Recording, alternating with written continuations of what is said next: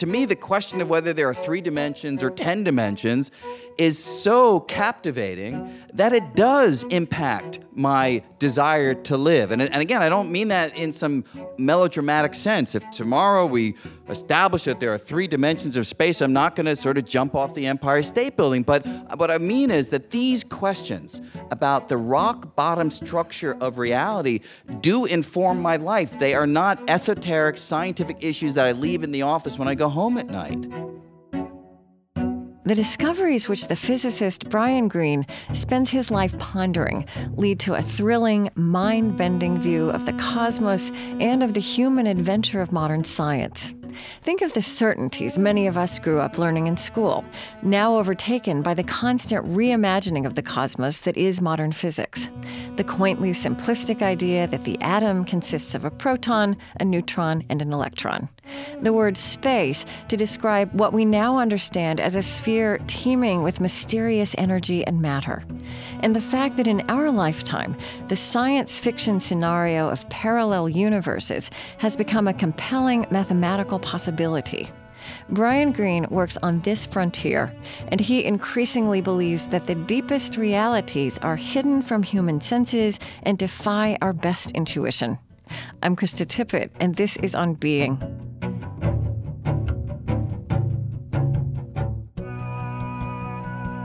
I spoke with Brian Greene at Columbia University's Davis Auditorium in 2013. We were there at the invitation of Columbia's Center for the Study of Science and Religion and its director, the biologist Robert Pollack.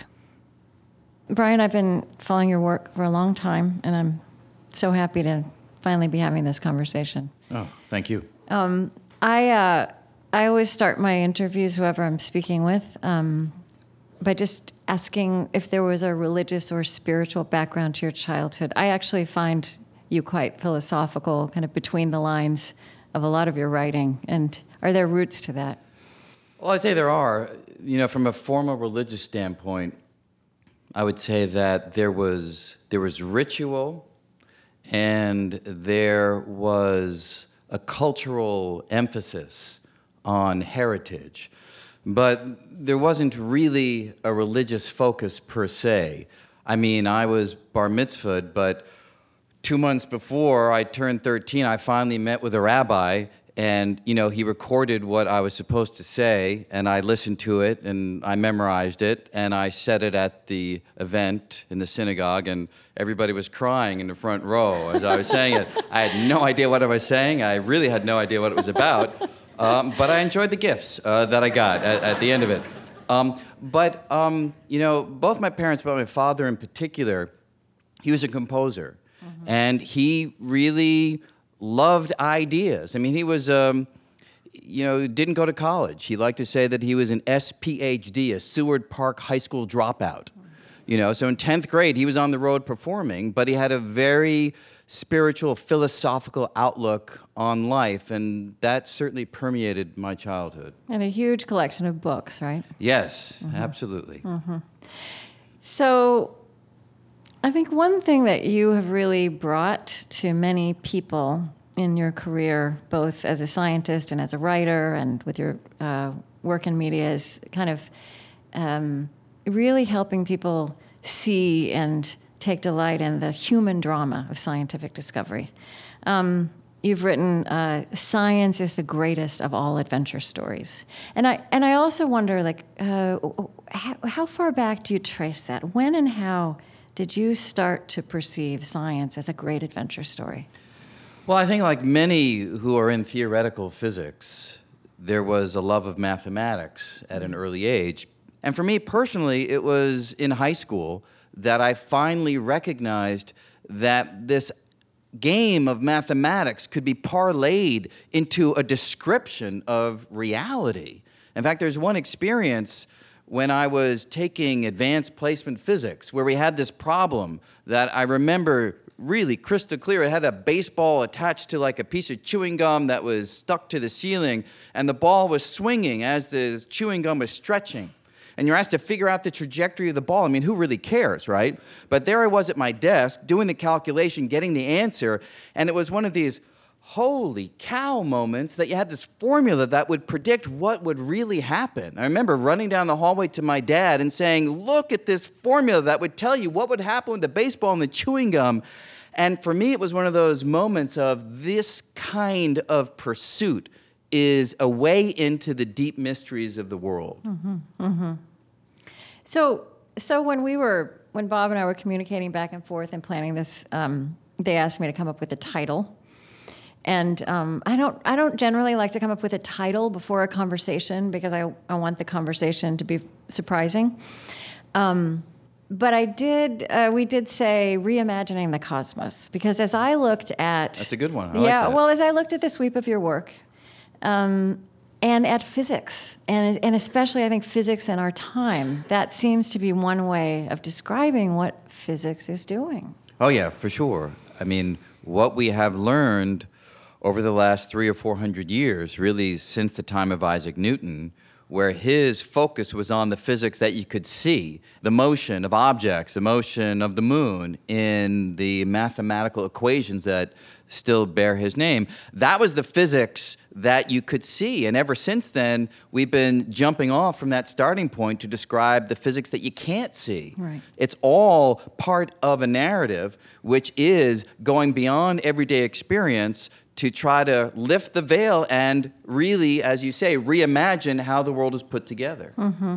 You make the provocative point that, in fact, our intuition doesn't serve us well at all. That our senses, which is the way we move through the world and the way we perceive reality, mislead us. When we are asking deep questions about reality, I think that is the case. I mean, if you went by your senses, you would think that this table is solid but we now know that this table is mostly empty space. If you went by your senses, you would think that time is universal. It ticks off the same rate for everyone, regardless of their motion or the gravity that they are experiencing. We know for a fact that that is not true. We all carry our own clock, and it ticks at a rate that is hugely dependent on those features of motion and gravity. So there's a very long list of things that you would be completely misled by if you relied on your senses to understand how that feature of the world works. Mm-hmm. So, um, The Hidden Reality is your latest book, right? It's your newest book. Yes, and, that's right. And and that takes on this very kind of fiction science subject of parallel universes, multiple universes, multiple realities, um, which I guess is a is one of these very wildly, wildly, yeah, yes. far out uh, potential implications of string theory, and you you go through several different iterations of that, different possibilities. Um, I think. Well, first, let's just talk about that a little bit. About the whole idea of parallel universes. I mean, there's this great line. Um, is that one of the implications of this is there is no such thing as a road untraveled. Right. We sit there, the math jumps out of the page, kind of grabs us by the lapel, slaps us in the face, and says, Look at me. What this is telling you is there might be parallel universes. And we say, Oh, that's curious. Let's, let's think about that and investigate it. So that's the, the typical rhythm of the way in which these ideas surface. This idea that you're referring to comes out of quantum mechanics which is this new way of describing the fundamental particles of nature that emerged in the early part of the 20th century. And the new idea is that you can only predict the probability of one outcome or another. Newton wouldn't have said that. He would say, Tell me how things are, and I'll predict how they will be. Period. End of story. Quantum theory says, No, no, no. I can tell you there's a 30% chance of this, 50% chance of that, 20% chance of that outcome over there. In fact, one of the proposals is that every outcome happens this, they just happen in distinct realities, in right. parallel universes. So somewhere, all of those possible outcomes were man- made manifest. That's right. So basically, any outcome allowed by the quantum laws of physics mm-hmm. would see the light of day, but the light would be flowing through a different universe. Okay. So all of this science, um, without wanting to, raises a lot of really basic philosophical, ancient philosophical questions about destiny and fate and choice. Do you, um, I understand that's not what you're studying, and the mathematics doesn't speak to that directly. Well, it sort of does. I mean, when, Yeah. it, when, it, when you ask the question about choice, I presume you're indicating things like free will. Yeah. And, you know, by no means would I say that we've got the be all and end all mathematical description of reality. We're, we're struggling to get there. But as a snapshot, if you look at the equations that we have today, there does not seem to be a place anywhere in those equations where you say, uh, okay, and here is where human free will comes into uh, how things are going to evolve, right? There's no term in the equations where that happens. Okay, we'll come back to that. um, I, I mean, I so I keep. Well, let me just do. I keep thinking of another thing Einstein said that um, science is good at describing what is, but it doesn't describe what should be. And there's a way in which the the way we've tended throughout human history to talk about something like free will, um, or fate, or destiny, or choice, or you know, just the human condition, is in terms of what we can control. Right. So, so we live we our lives. create, We yeah. live our lives as if we do have control, and I think it's the only way that you can live. You tell yourself this interesting, perhaps untrue story that when you reach out for the glass, you're making a choice to pick it up. And I do it too. I sort of felt like I just picked that glass up because I made a choice, but fundamentally, I don't think that I did. But putting that to aside, yes, we, we feel we have control, we act as though we have control, and then Einstein's quote comes into play because once you have control, you can shape the future, and you can shape the future according to distinct values. And yeah, I think that is the only way that we humans can live, at least you know in this epoch, you know, until we evolve to some other form. And sure, there is no way to look to science to tell us how to shape things from some sense of value judgment, Okay. Let's talk about the Higgs boson. from free will to the Higgs boson. That's right. I'm sure they're related somehow too.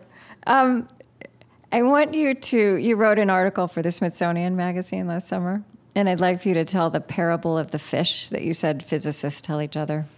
Oh yeah, right. So you know, the, the let me just motivate it first. So the idea of this Higgs particle, Higgs boson, I think most people have probably heard about it or read something about it, suggests now from experimental data that a theoretical idea that was pure mathematics when it was introduced might be correct, which is that the universe may be filled with an invisible substance called the Higgs field.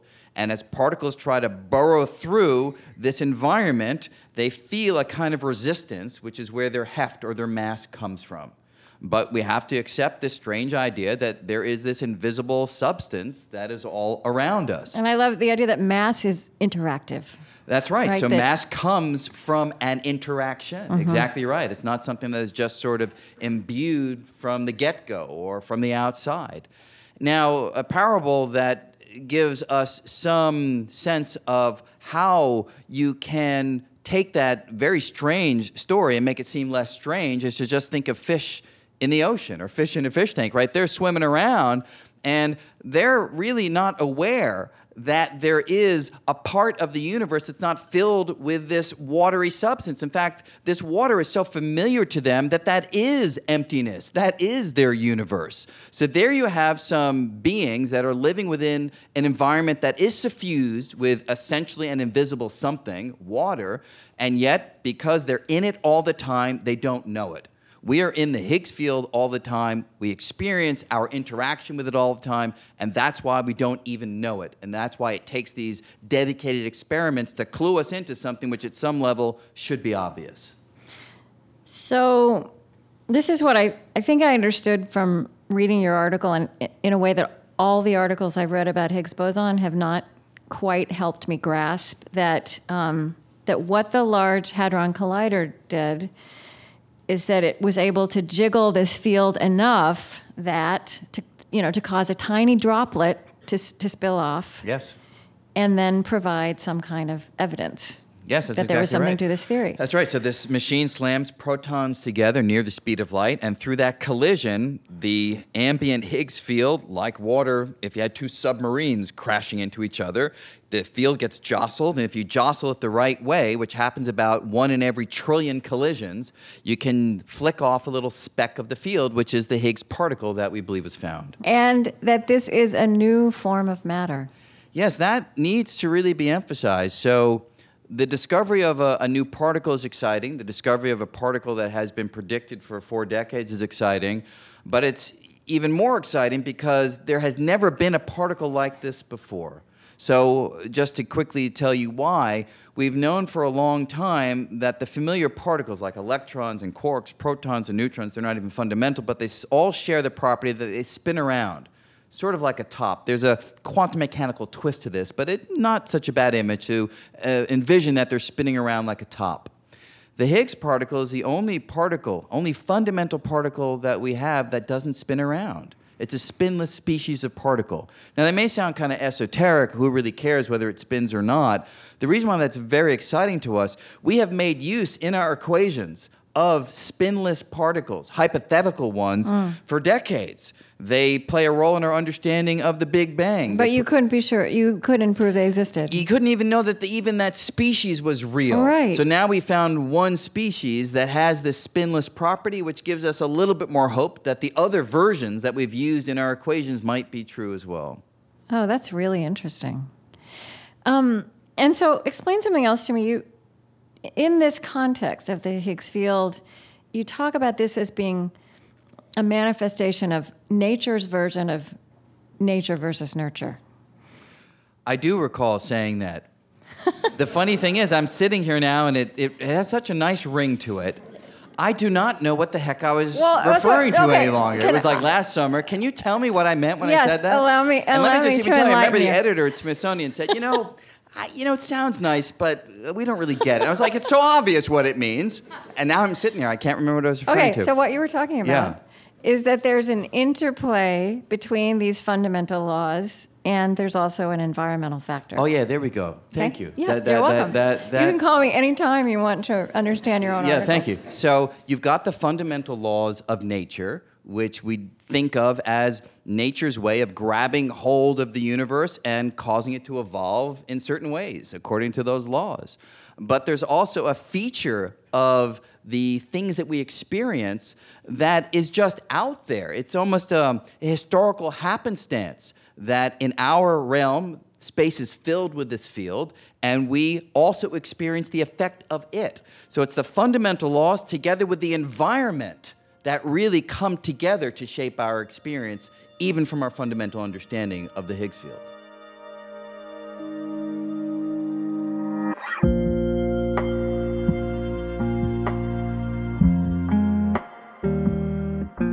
I'm Krista Tippett, and this is On Being. Today, with physicist Brian Greene on reimagining the cosmos.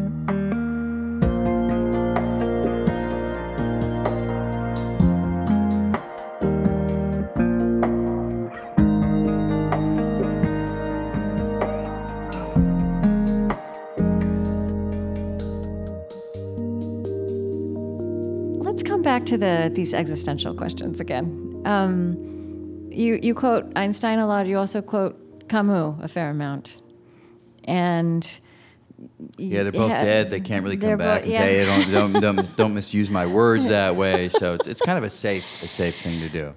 Um, but you, you seem to have been quite taken when you read Camus' writings. Was that one? Was that that book that you pulled down from yeah, the top that, shelf true. of your father's?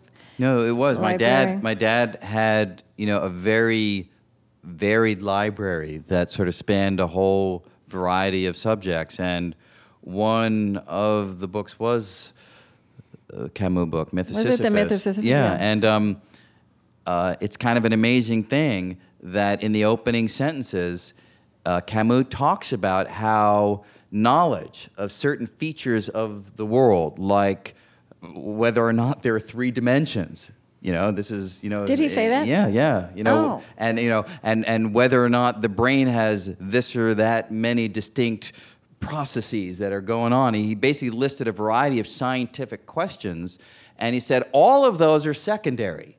Because the only true philosophical question, he said, was that of suicide. Now, for a young the, kid, the choice to live or the choice to, to live or die, that's the live, only yeah. question that ultimately matters. And you know, when I read that, I was quite young, and it was almost kind of the shocking uh, sentence to read, but it also seemed to me right. I mean, that is the only question that ultimately matters to the individual. But then as I got older, I began to see things a little bit differently because to me, the, the question of, of whether life is worth living, to me, is intimately dependent upon what life is and what reality is because ultimately your life is lived within reality. So to me, the question of whether there are three dimensions or 10 dimensions is so captivating mm-hmm. that it does impact my desire to live. And, and again, I don't mean that in some melodramatic sense. If tomorrow we establish that there are three dimensions of space, I'm not going to sort of jump off the Empire State Building. But what I mean is that these questions about the rock bottom structure of reality do inform my life. They are not esoteric scientific issues that I leave in the office when I go home at night. And, and it's that distinction that ultimately struck me as not as accurate as it might be in mm-hmm. his writings. Mm-hmm. And for you, as for many scientists, I think, um, science, you know, is essential to the fullness of understanding of humanity, just as literature and art and music are.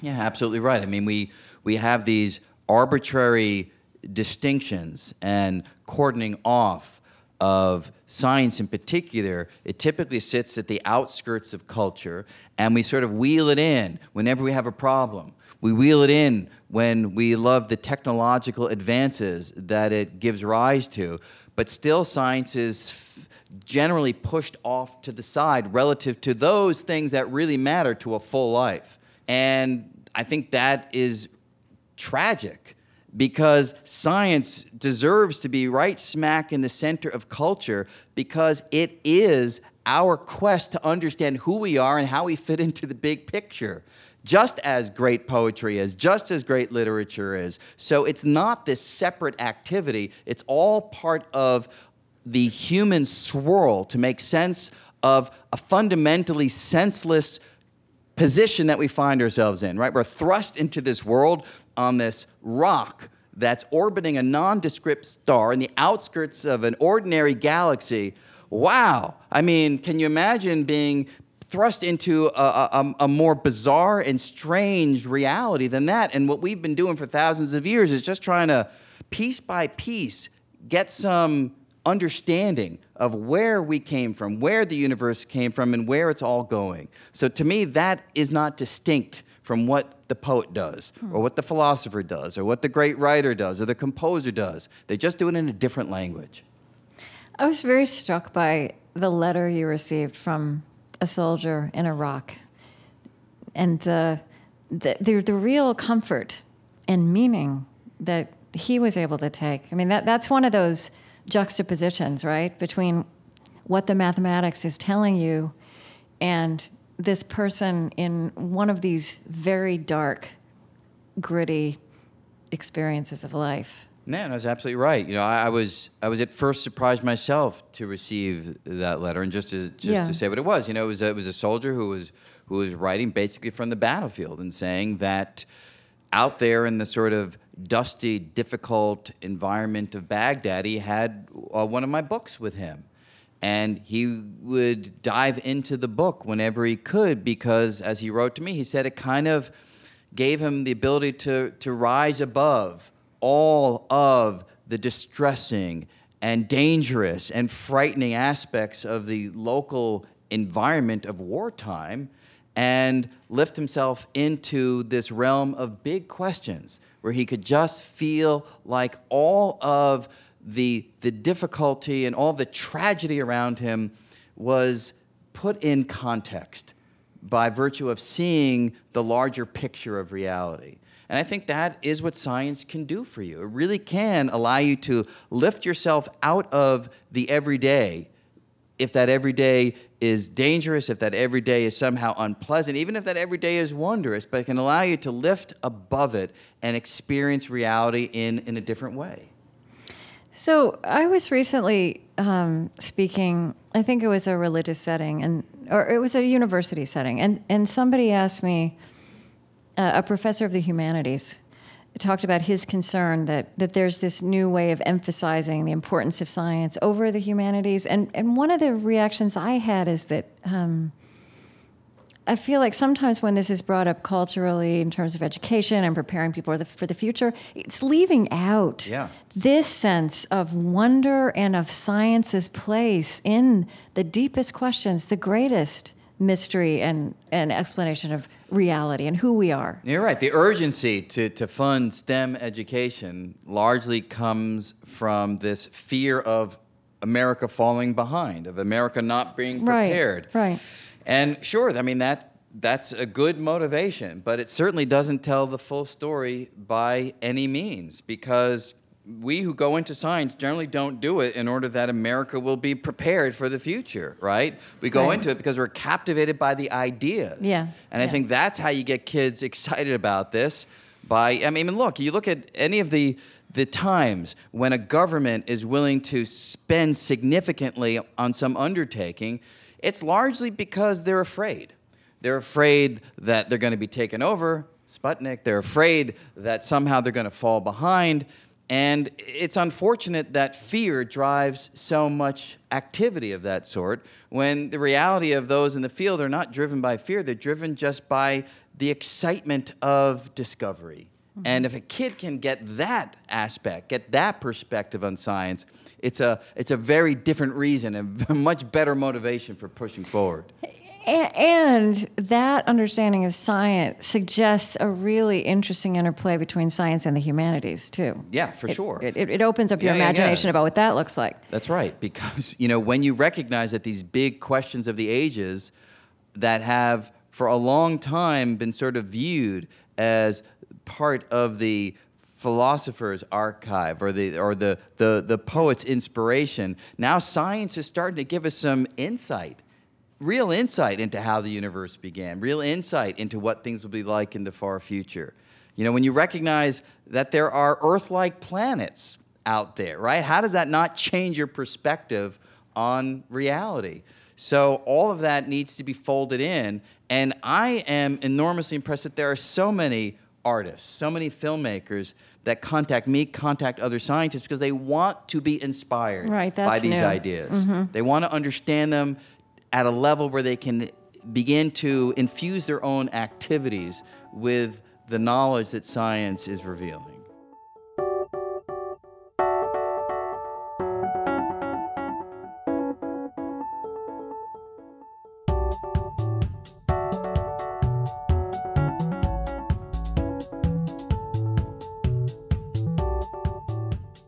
Can listen again and share this conversation with Brian Greene through our website, onbeing.org. I'm Krista Tippett. On Being continues in a moment.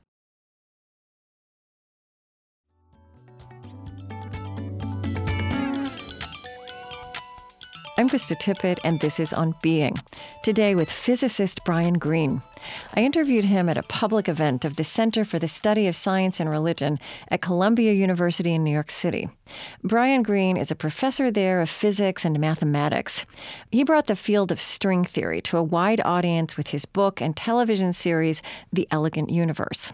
We're in a big conversation, ranging from free will to the meaning of the Higgs boson particle and his insistence that the deepest nature of reality is hidden from us. So I, I like to come back to this, um, the hiddenness again, because I, I think it's, it's perplexing. There's a sense in which, if, if you know, even if we accept this and respect it, that that our senses mislead us about the nature of reality, that that kind of thwarts um, the ability of ordinary human beings to internalize the lessons of science. No, you just got to learn math. Yeah. I mean, you said once, you said that assessing life through the lens of everyday experience, and you really meant the, the ultimate, what reality is, is like gazing at a Van Gogh through the lens of an empty Coke bottle.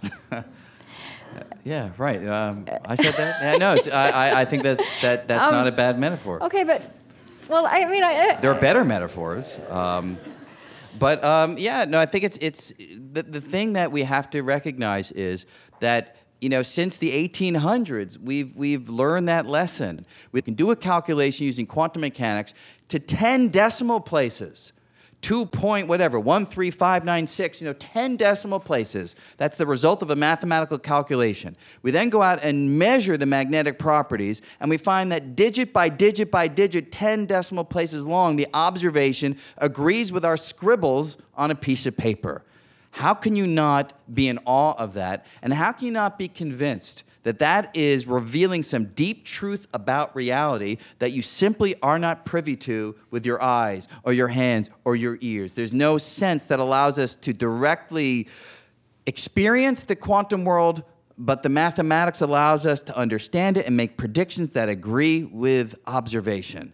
That's a very powerful story. Mm-hmm. There's also a lot, at least right now, that is the substance of, a, of our day that can't be measured.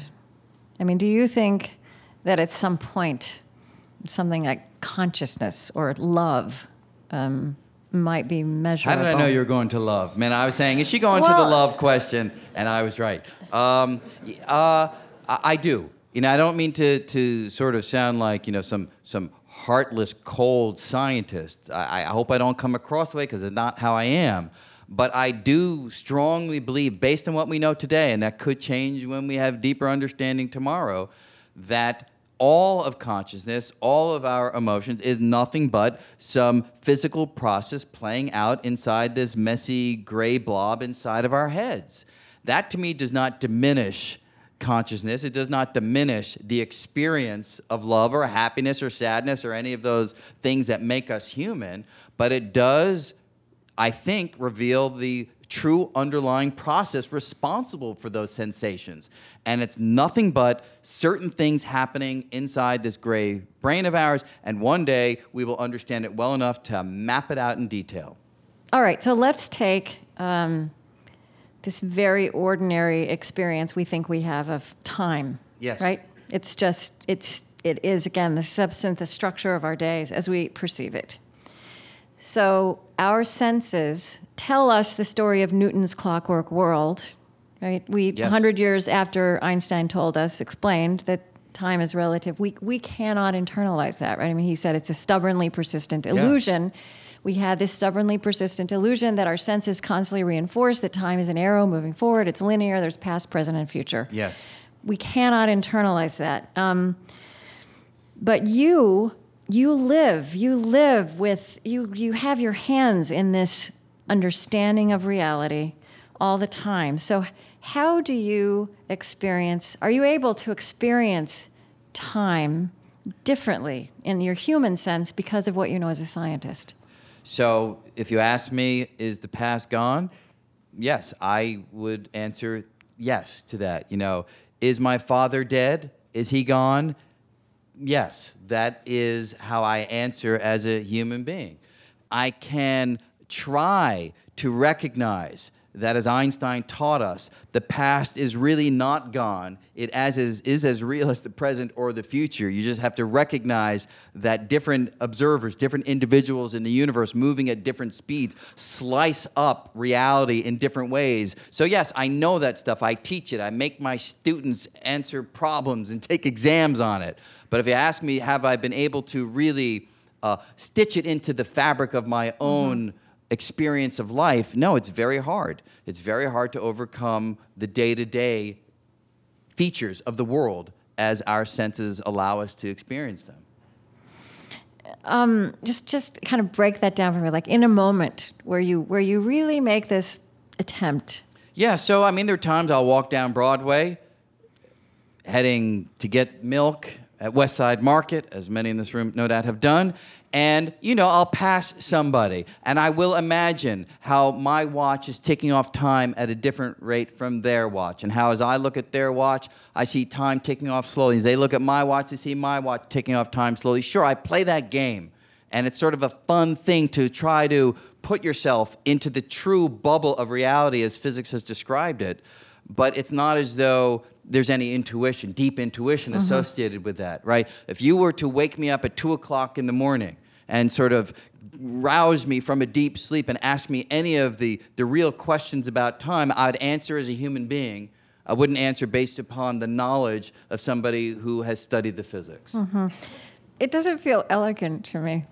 Well, yes. I mean, uh, you know, we're, you know, I, I can envision that one day, you know, one day we evolve to a point mm-hmm. where maybe we are actually experiencing life at fast speed or life at strong gravitational potential, and then we would find our intuition shifting toward the true reality that comes into play there.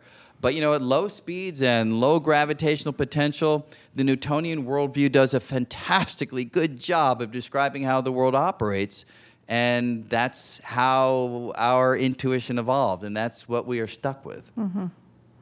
Okay, let's um, let's take some questions for a few minutes, and then we'll come back and close up here. Um, I believe there's a what do people do? Just uh, here's a microphone. Hi, Dr. Greene. Um, what's the best evidence we have for string theory right now? Some some of the best and most credible evidence that you know of we have for string theory. Yeah, so the evidence evidence that string theory, string theory is right. Good. So, other questions that uh, you guys would like to? Uh... no, the, so so so the, the, the, the quick answer to your question is absolutely nothing. So, string theory is a completely mathematical undertaking. And at the moment, there is no experiment that we can point to which you say there is the evidence for this idea. And for that reason, string theory really should be called the string hypothesis. Theory in science has a very specific meaning, and string theory does not rise to that level as yet. Now, having said that, let me just point out that we have tested quantum mechanics. We know it's part of the way the world works. We've tested general relativity. We know it's how it's part of the way the world works. We believe the universe has got to have a consistent description of the laws of physics. And without string theory, quantum mechanics and general relativity, our theory of gravity, they do not come together in a consistent way. The amazing thing is, within string theory, you find, for instance, the Higgs field or something that can be the Higgs field. You find that you can incorporate electrons and quarks and neutrinos. You find that you can incorporate the gauge symmetries that give rise to the weak force and the strong nuclear force. So, all of these ideas that have been slowly, systematically developed over the 20th century, they all find a natural home within string theory, which to boot puts together gravity and quantum mechanics. So, there are many reasons to be excited about the theory, many reasons to have enough impetus to study it, but we've not made contact with experiment as yet.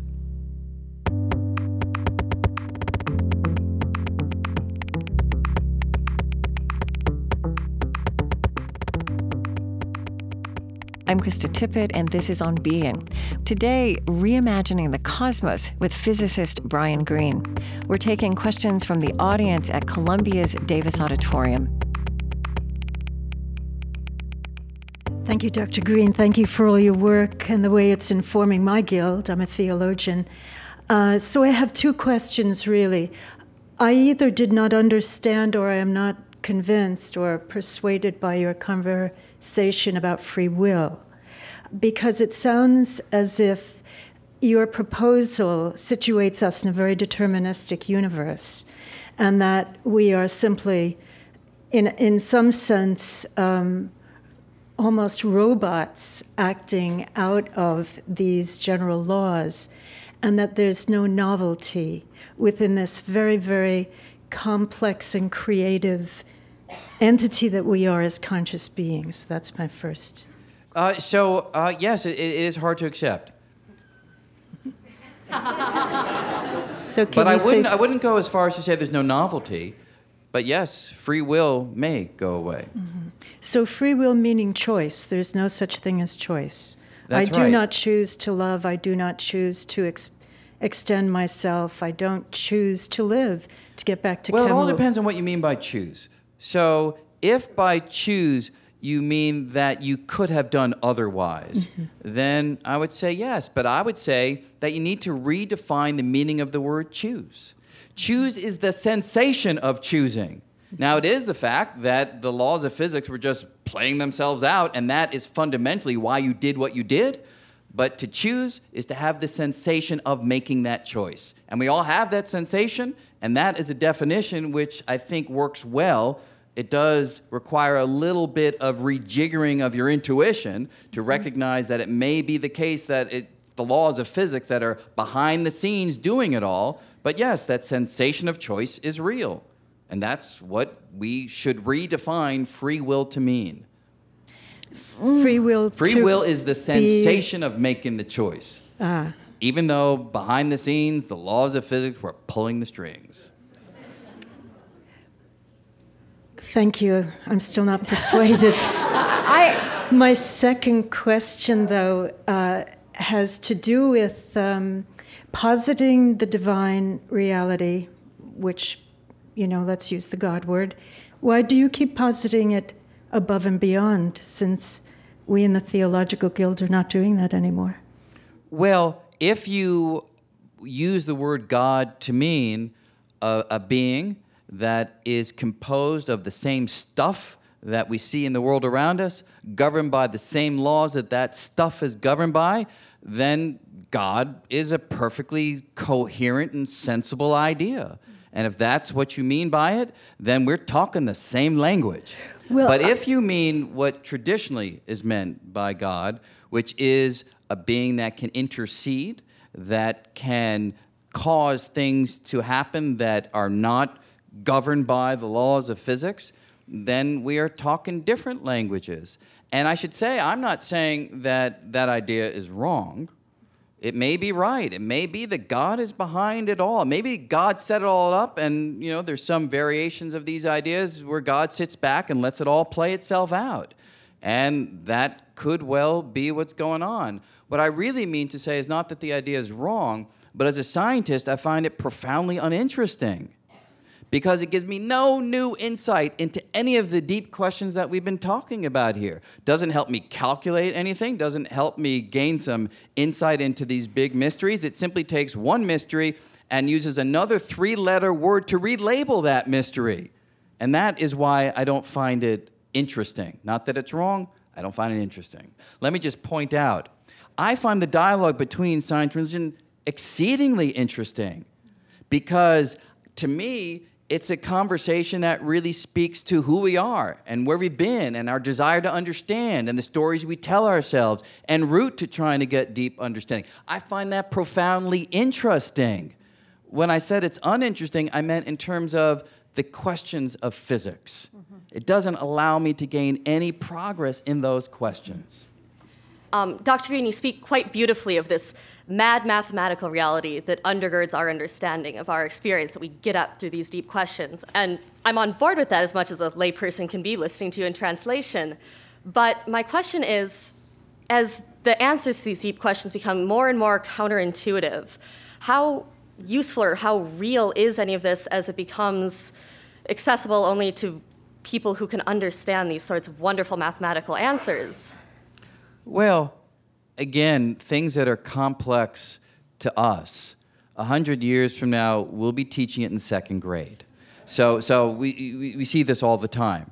And so I don't think we can judge things by a snapshot of a moment in time as to things that we're comfortable with and things that we're, we're less comfortable with. But I think it's important to recognize that, as we were discussing before, even the abstract, esoteric ideas of quantum mechanics, you are carrying around quantum mechanics in your pocket if you have a cell phone, right? The fact that you have that device, the fact that you have a personal computer, the fact of anything with an integrated circuit, it all relies on this fancy math of quantum mechanics that allows us to manipulate electrons to make them go through these tiny microscopic circuits.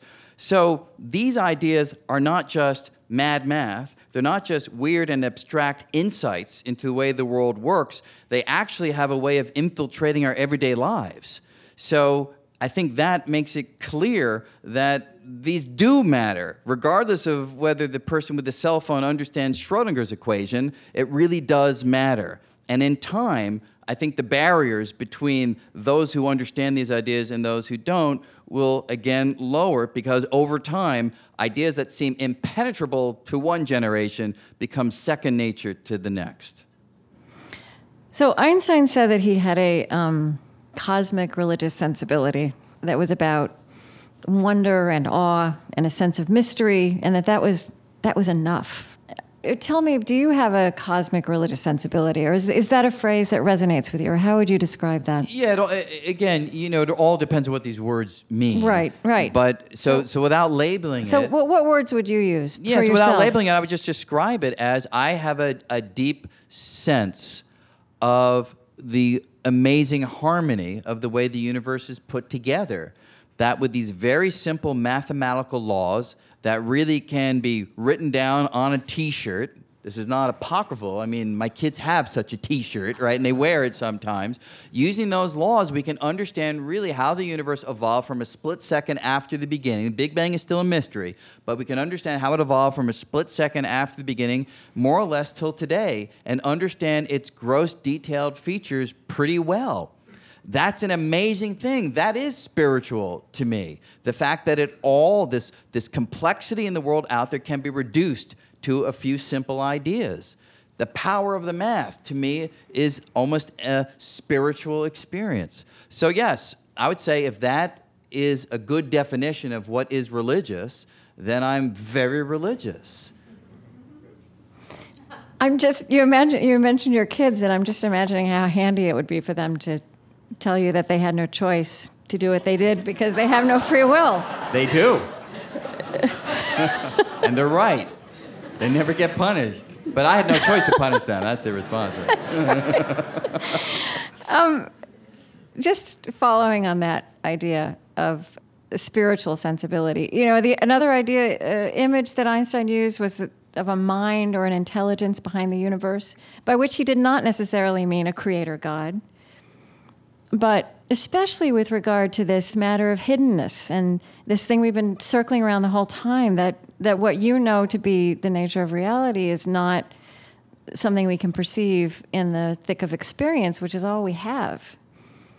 So, if you think about, and I don't know if this is a useful term for you, but if you think about a mind or an intelligence or even that order behind the universe, then how do you imagine that um, also as something that incorporates hiddenness as a way of making its point? Yeah, so I mean, the important thing to bear in mind, I think many physicists have this perspective. We don't envision that there's some mind behind it all, but we do. no, yeah. But I would say that we do envision that there are these powerful laws that can do things that you wouldn't expect them able to do based upon the most naive look at the equations. I mean, how could it be that general relativity, the simple equation, and quantum mechanics, and the standard model of particle physics, if we put that into the mix, over the course of billions of years, can somehow conspire to yield you and me, this complex, cognizant being? How could we really just emerge from the laws of physics acting through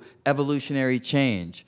But that's the power of the math. So if you want, there is the, the hidden hand. Call it the hidden hand of God if you want. I would simply call it the hidden hand of the equations. Hmm. And that gets us from the beginning to here. Okay, I think that's your last word. Thank you, Brian Greene. Thank My you all for pleasure. coming.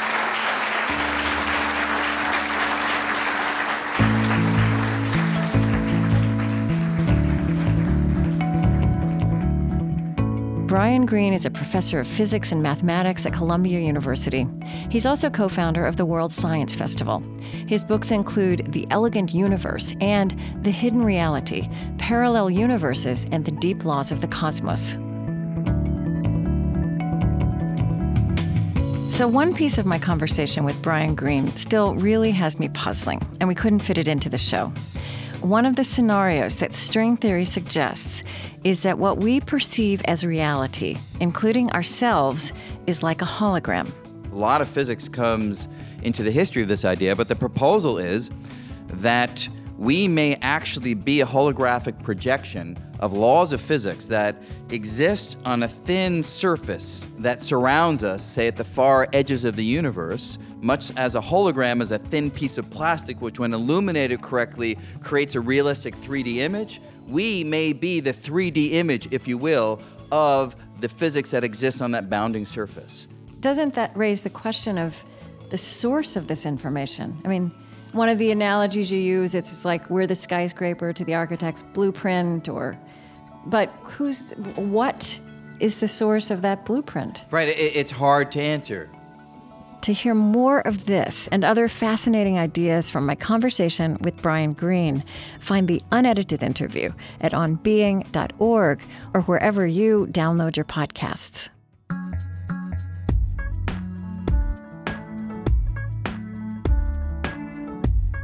On Being is Trent Gilliss, Chris Heagle, Lily Percy, Mariah Helgeson, Maia Tarrell, Marie Sambilay, Bethany Mann, and Selena Carlson. Special thanks this week to Robert Pollock, Emma Chang, and Miranda Hawkins at Columbia, and to Paul West of Arco Studios. Our lovely theme music is provided and composed by Zoe Keating.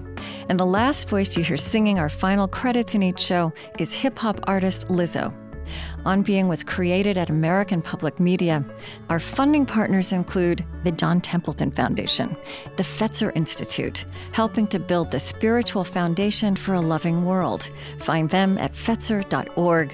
Kalliopeia Foundation, working to create a future where universal spiritual values form the foundation of how we care for our common home the Henry Luce Foundation in support of public theology reimagined, the Osprey Foundation, a catalyst for empowered, healthy, and fulfilled lives, and the Lilly Endowment, an Indianapolis based private family foundation dedicated to its founders' interests in religion, community development, and education. On Being is distributed by PRX, the Public Radio Exchange, and is a Krista Tippett public production. Ah.